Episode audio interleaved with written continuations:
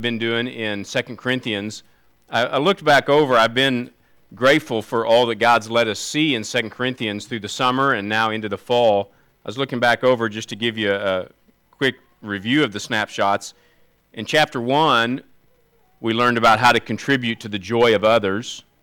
In chapter 5, we studied how believers view death. It's very different than the world does in chapter 6 how to become no obstacle Christians. So we're not leaving obstacles in our wake that cause trouble for other Christians.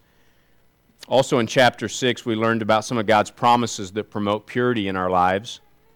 In chapter 8, this was two weeks ago, we looked at integrity and money matters. What does God have to say about how the church and how we handle money and doing that with integrity?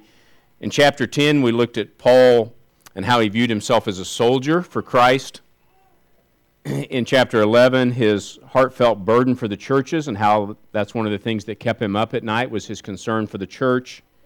And in chapter 12 we saw some of god's purposes for our hardships when, when things go difficult in life and we have a thorn in the flesh and we beg god to remove it and he doesn't.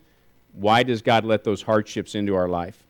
So so far we've seen joy and death and obstacles and purity and money and churches and hardships Tonight, if you would turn with me to 2 Corinthians 5 just for a moment, I want us to see another topic. And I'll be honest, I, my goal is to just um, stop at about 10 or 15 after so we have time tonight. And wherever we are when that gets here, I'm just going to try to cut it off and probably finish this next Sunday night. Because in chapter 5, as you turn there, the total context of it is Paul is defending his style of ministry which is a very difficult and tricky thing for Paul to do because if you defend the way you do ministry very strongly, it looks like you're promoting yourself and you're just defending you. But people had slipped into the church in Corinth and undermined his ministry, lied about him, uh, tried to tear him down so they would look better, and Paul has to write back to them to try to defend his philosophy of ministry. And we're in the middle of that. In the middle part of this book, the heart of the book is him doing that, him writing back to these people to say, what they said about me is not true. This is why I do this in ministry. This is my heart in ministry. And so that's where we're at. He's defending his ministry to the people who are trying to discredit his ministry. And he's walking a very fine line in doing that. I want to highlight just a couple of verses as Paul's defending this style of ministry. But while he's doing that, there's a couple of verses in chapter 5 that are fascinating to me because they, they tell us some additional benefits we get when we come to faith in Christ. What I might call secondary benefits of coming to faith in Christ. Now, I want to be careful here because God would not say they're secondary. None of the benefits we receive when we come to faith in Christ are secondary. They're all incredible and they're all wonderful. But if we were honest, we might call them secondary. Because, now I don't want anybody to answer, but if I were to ask you, when you got saved, be that as a kid or a teenager or as an adult, when you came to faith in Christ, don't answer because if we're honest, all of us would have the same answer. The primary reason you came to faith in Christ, what was it? If you had to write it out, why did you come to faith in Christ? That primary reason that all of us have, that's the exact same reason if we're honest, is none of the reasons listed in this middle part of chapter 5. In our minds, they're secondary benefits, they're wonderful benefits. I love the honesty in the Bible because in 1 Peter 1, I'll just read it to you. Peter sums up why we come to faith in Christ, the primary reason, if we're honest. He writes in 1 Peter 1 9, You are obtaining the outcome of your faith, the salvation of your souls. Guys, I, I came to faith in Christ because I wanted saved all the other benefits that come, and they're wonderful, were not the primary reason. I, I didn't come to faith in Christ so that I could have a family feel when I come to church, although that is a benefit. I now have brothers in Christ and sisters in Christ I would have never had. We were explaining that to the Taiwanese students this morning in Sunday school about what a church is. And then we said it is a family. But that's not the real reason I came to Christ, so that I could call you my brother and my sister. I didn't come to Christ to help me have a better marriage, although that is a secondary benefit as I try to follow the principles laid out in the Bible, and if Wendy is, it does make for a better marriage. But that's not why I came to Christ. I didn't want to go to hell. I wanted my soul saved. So I realized I was a sinner and I was guilty and I wanted forgiveness. That's the primary reason we come to faith in Christ. And if we're humble enough to admit it, it wasn't anything loftier than that. We wanted, 1 Peter 1 9, the salvation of our souls. After that primary reason for coming to Christ is nailed down, we begin to realize there's all these other benefits of coming to Christ. And tonight, I want us to look at a couple of those consequences that come that in our minds are secondary, in God's mind, they're not.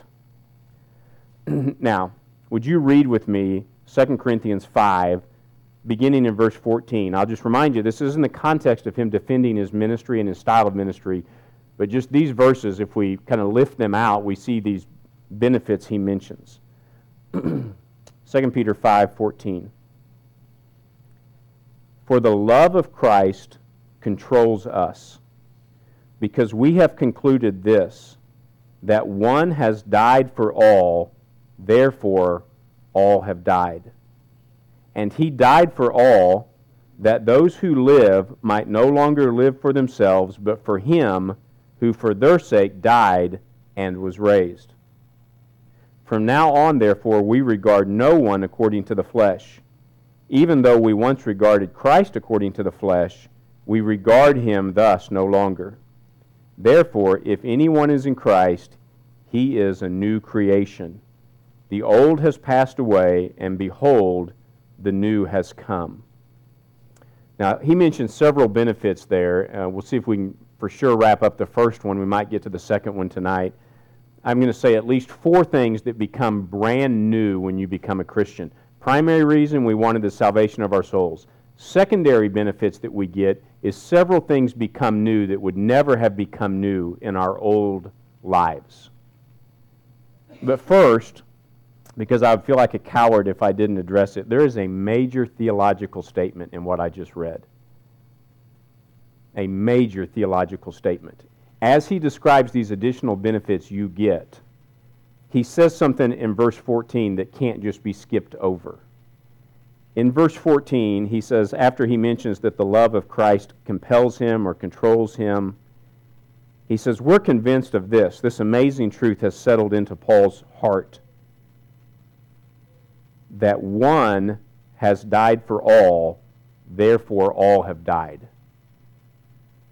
That's the exact opposite of what happened in the Old Testament. In the Old Testament, you had to go over and over every year and offer a sacrifice for your sins. So if you lived a long enough life, you could have many die for one. In the New Testament, one dies for all. This is a complete flip from the Old Testament. Every year you would offer another sacrifice, but because you sinned again, then another lamb had to die for you and your family. And over the years, that number grew and grew and grew, never ultimately taking away your sin, but just putting off punishment as it temporarily offer, you temporarily offered a sacrifice as God prescribed in the Old Testament. But many died for one, and you get to the New Testament, and one dies for many or all. What is important here is trying to decide who is the all. And it's, it's not an unimportant question. One died for all, therefore all died. And there was a part of me that thought, let's just get to the great stuff, these additional benefits, and miss this um, theological question. But that's not fair to the passage. The question is who is the all in this passage? Christ died for all, therefore all died.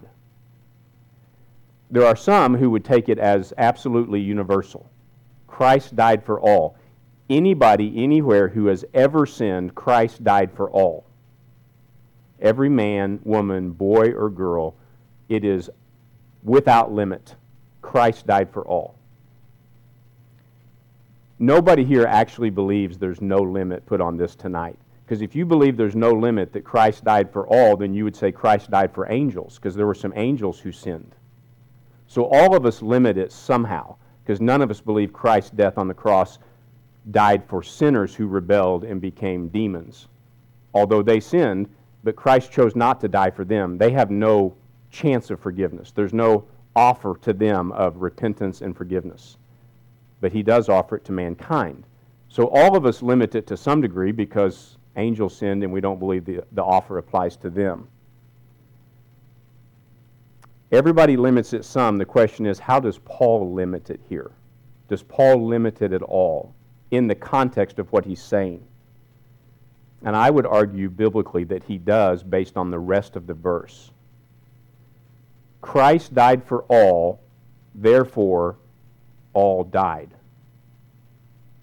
Whoever the all is in the first half of the verse has to be the same all in the second half of the verse. It's very inconsistent to take a verse in the Bible and say the, a word in the, in the same verse means one thing, and the, literally the exact same word a couple words later means something vastly different. So, whoever the all Christ died for, it is the same people that when Christ died, they also died. So Paul limits it. The all has to be understood to be the same group. I thought about illustrating it this way. You know, this summer, Skylar took a team to Denver, a mission team. If I said, Skylar took the team to Denver, therefore the team got elevation sickness you would understand that team in the first half means the same team in the second half. Skylar took the team to Denver, therefore the team got elevation sickness up in the mountains. If you came to me and said, uh, when you said that, I thought you meant Skylar took the team to Denver, our mission team, but when you said the team got elevation sickness, I thought you meant the Oklahoma City Thunder. I'd be like, you're, you're crazy. In the same sentence, team means the same team. You can't switch in the middle of a sentence unless something in the sentence tells you that. Skylar took the team to Denver, and Oklahoma City Thunder got sick. Whoever all is stays the same through the verse.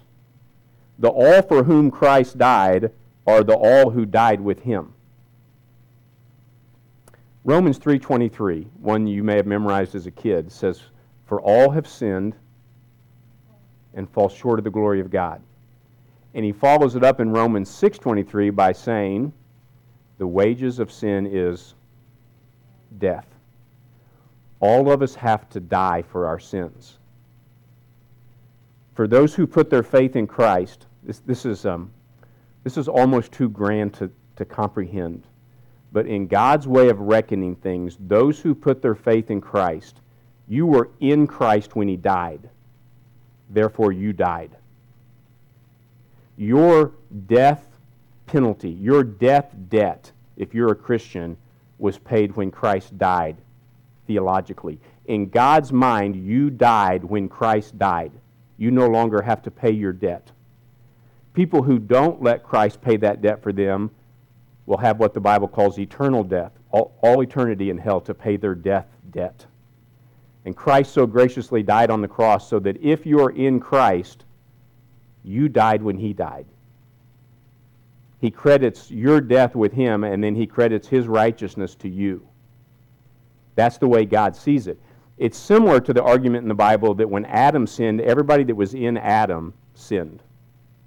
When Adam sinned, we all fell into sin because he's the, the head of the human race, and all of us were in Adam. And Paul's argument in Romans is when, when Adam sinned, all of us were in Adam, so everybody in Adam fell into sin when Christ died, everybody that's in Christ died.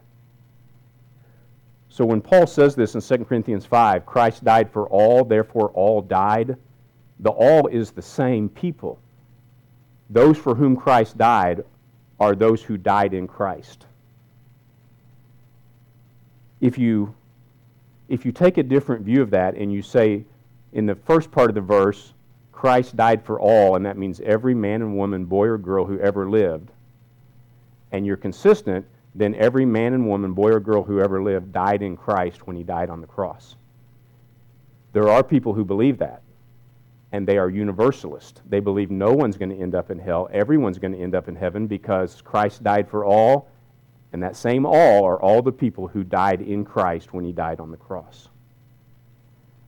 You're either left saying, the all means the same in both places, or you have to bend this verse beyond its breaking point and say all in the first part, it's a whole different group in the second part, even though it's the same word. This great theological truth Paul hammers out also in Romans 6. Let me just read what he says there. Do you not know that all of us who have been baptized into Christ were baptized into his death? We were buried, therefore, with him by baptism into death, in order that just as Christ was raised from the dead by the glory of the Father, we too might walk in newness of life. Paul writes to the Romans and says, When Christ died, you died if you were in Christ. And he writes to the church in Corinth and he says, Listen, Christ died for all, and by all I mean all of you who will put your faith in Christ, and you died when he died on the cross. The, for the people who believe that Christ died for the, every single individual in the whole world, if you want to argue that from the Bible, this would be a terrible verse to do it from. Because you end up saying, all of us then were in Christ when he died on the cross. And I no longer have my death penalty to pay because I died in Christ positionally the way God sees it, and I don't have to die anymore. I don't have to die spiritually anymore. This amazing truth so um, captivated Paul's life that he's going to list out these benefits that come once he grasps that truth. Now, I don't think any of us here tonight are universalists. So we have to deal with verses like this. Now, I would say Paul is saying the all for whom Christ died is the all who died in Christ. But there are other passages that support that. Let me just mention those and then we'll get to the first great benefit. In John chapter 10, verse 11, Jesus said this I am the good shepherd, and the good shepherd lays down his life for the sheep. If you had been there with Jesus that day and say, By that, Jesus, do you mean you laid down your life for the whole world? He would say, I said I lay down my life for the sheep in Matthew chapter 26, we read this just this morning in our Sunday school class. In, in initiating the Lord's Supper, Jesus said, This is the blood of the covenant which is poured out for many for the forgiveness of sins. If you had asked Jesus, Are you meaning your blood's poured out for all? He would say, No, what I said was, My blood is poured out for many, not all. Ephesians chapter 5, Paul wrote, Husbands, love your wives the way Christ loved the church and gave himself up for her. If you could have asked Paul that day, when you wrote that, did you mean Christ gave himself up for the world? And Paul would have said, No, what, what I said was, I gave myself. Paul, Paul would have said, Jesus gave himself up for the church. It, it actually is a pretty consistent theme in the Bible that Christ died for the sheep, he gave himself up for the church and those who died in Christ are the ones for whom Christ died. But back to 2 Corinthians chapter 5, Paul is saying, if you're in Christ, Christ died for you, you're in the all, and all of you died in Christ. Listen, that's just a gracious God that would let a substitute die in my place. And I think Paul's going to argue in 2 Corinthians 5 he never got over that. He never got over the love of Christ that would let him die as a substitute for Saul of Tarsus. Even when Saul of Tarsus was a blasphemer and a persecutor of the church, this truth settled into Paul's heart. Christ died for me as Saul of Tarsus before the Damascus Road, before I ever saw the light, before I got it. I will admit 2 Corinthians 5, that verse is a, is a difficult verse. We have to sort out what it means and you're either left saying, all means everybody, therefore everybody died in Christ. I'm going to make all mean two very different things in the same verse. Or all is limited by Paul in the second part of the verse, and he's saying Christ died for all, and by that I mean all who died in Christ. So, what are the additional benefits? There are several things that come out of this, um, these few verses that are brand new to us when we become Christians make sure I get at least through the first one tonight. If you look at the very first, first the very first verse we read, Paul says, "For the love of Christ controls." Some verses say compel. Some translations say constrain. The love of Christ constrains me. The first thing that becomes new, and I'm going to have to try to make this sound like it's a positive thing because normally we don't think of it this way, we get a new pressure in our life. A new pressure an, an added pressure in our lives when we come to faith in Christ. We might not typically think of pressure as being a benefit, but this one is. In verse 14, Paul says, I've experienced the love of Christ. And this love that I have experienced constrains me. Paul says, Christ loved me so much. And in the very next verse, he explains how he demonstrated his love. He died for me, he died for Saul of Tarsus. That love compels me, it, it c- controls me. Paul says, Because he loved me, I never got over that. Now, the word that Paul uses there when he says, the love of Christ constrains me, this was actually the theme verse several years ago at Falls Creek. And it was interesting to hear how people tried to explain this verse the love of Christ constrains me. It's a word that literally means confines or restricts. Um, let me just read you a couple other places where this exact word is used in the New Testament. You listen to how it got translated. you don't have to turn there. These will be uh, stories you're very familiar with if you're familiar with the life of Christ. In Luke chapter 8, Jesus is um, surrounded by a huge crowd, and it says, As the people pressed around him, there was a woman who had a discharge of blood for 12 years, and though she had spent all of her living on physicians, she could not be healed by anyone. She came up behind Jesus and she touched the fringe of his garment, and immediately the discharge of blood stopped. And Jesus said, who touched me? And everybody denied it. And Peter said, Master, the crowds surround you and are pressing in on you. Exact same word. The crowd is pressing in on you, it's confining you. We're surrounded by a mob, Jesus. There's hundreds of people around, and you want to know who touched you? And Peter says, We can't tell you because we're so squeezed in here. We can't hardly breathe. They're just pressing in on us.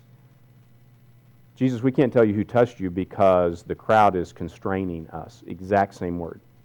A couple chapters later, they, um, Luke uses the word again.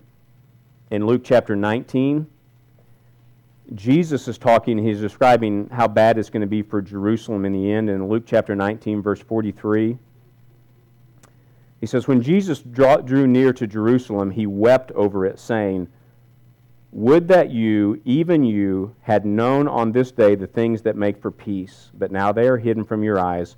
For the days will come upon you when your enemies will set up a barricade around you and surround you and hem you in on every side. The word that's translated hem you in, totally surround you, is the word Paul uses to say the love of Christ traps me. The love of Christ constrains me.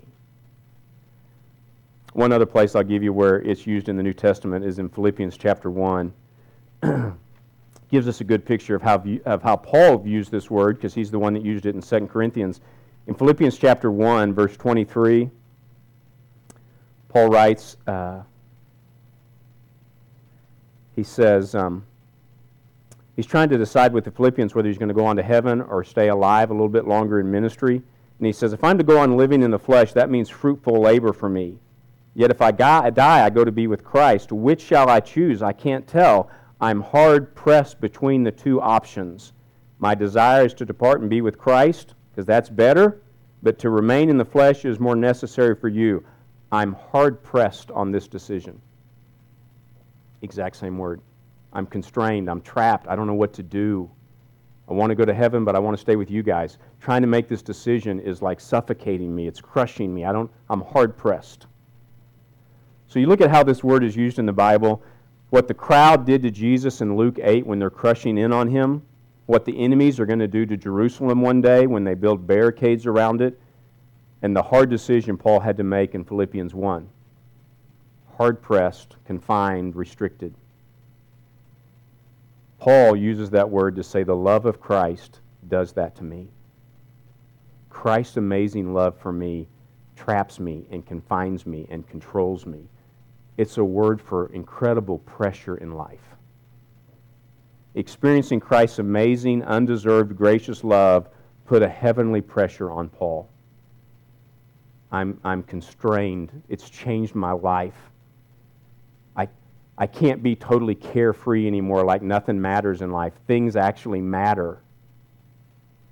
The love of Christ demonstrated in his death puts a wholesome, gracious, godly pressure on me. The love of Christ constrains me. It's a new pressure. If you're a believer, you did not have this pressure before you became a Christian. Paul didn't have it before Damascus. He had lots of other pressures in his life. He didn't have the love of Christ creating pressure in his life. You know, the world puts all kind of pressure on people. Sometimes families put pressure on people. Jobs, school, finances, relationships, even our own sin puts pressure on us sometimes. This is different than all that. This is pressure prompted by love, fully understanding the love of Christ. Paul says, Listen, what happened to me on that road as I was going to Damascus to persecute Christians, when I finally got it that Christ died for me, I cannot get over that. And that creates a pressure on my life that's a good thing. This is motivational pressure. It's a love that motivates us, church. It's a love that prompts us. It's a love that moves us forward. You know, there are sometimes, just to be honest and get it right where we live, there are sometimes we say no to a sin in our life because, in a good way, we've been squeezed by the love of Christ and we say no to sin. It's not a fear of getting caught because we think we can do it without getting caught. And we get right up to the line of sinning, and Christ's amazing love for us bursts back into our heart and all that He's done for us. And we're motivated, we're prompted, we're constrained. It helps build fences in our life. We don't do the sin, and there's no other reason for it except the love of Christ that has changed our life. I don't know if you've experienced that. There are times in my life that's what keeps me from saying something I really want to say, but I know I shouldn't say it, and I realize Christ wouldn't say it, and the love of Christ changes me, and I just lock it up. Not always. Sometimes it busts on through. But the love of Christ constrains us, and we say no to certain sin. There are sometimes in our life when we're involved in a certain ministry, we decide, you know what, I could do this, and if I get involved in this ministry, be it teaching Sunday school or being part of the praise team or going on a mission trip or whatever it is, if I get involved in this ministry, it's going to take a lot out of me. And maybe you don't do it for the love of the class, you do it because of the love of Christ. The love of Christ constrains you to do it. I think Paul would have said, if we ask him, Paul, why do you take all the beatings that are recorded in the book of Acts? Why do you travel all the miles? Why do you write all the books? Why do you preach all the sermons? Why do you share the gospel? Why do you fight the fight? Paul would have said, The reality of Christ's love has changed me, and it pressures me in a good way. It constrains me. Guys, we have a new pressure. It's an added benefit. We typically don't think of pressure in that way. Paul would have said, I don't want to go back to living without this pressure constraining me. It provides boundaries and guardrails in my life. It motivates me to get involved and plug in when I could be passive and not get involved and plug in. The love of Christ constrains Paul. It's a brand new pressure in our life. Next week, from this passage, if you want to look it over this week, Lord willing, we'll look at a new life, a new outlook, and a new nature. But tonight, it's this new pressure in our life, and it does prompt us to do things that we otherwise wouldn't do.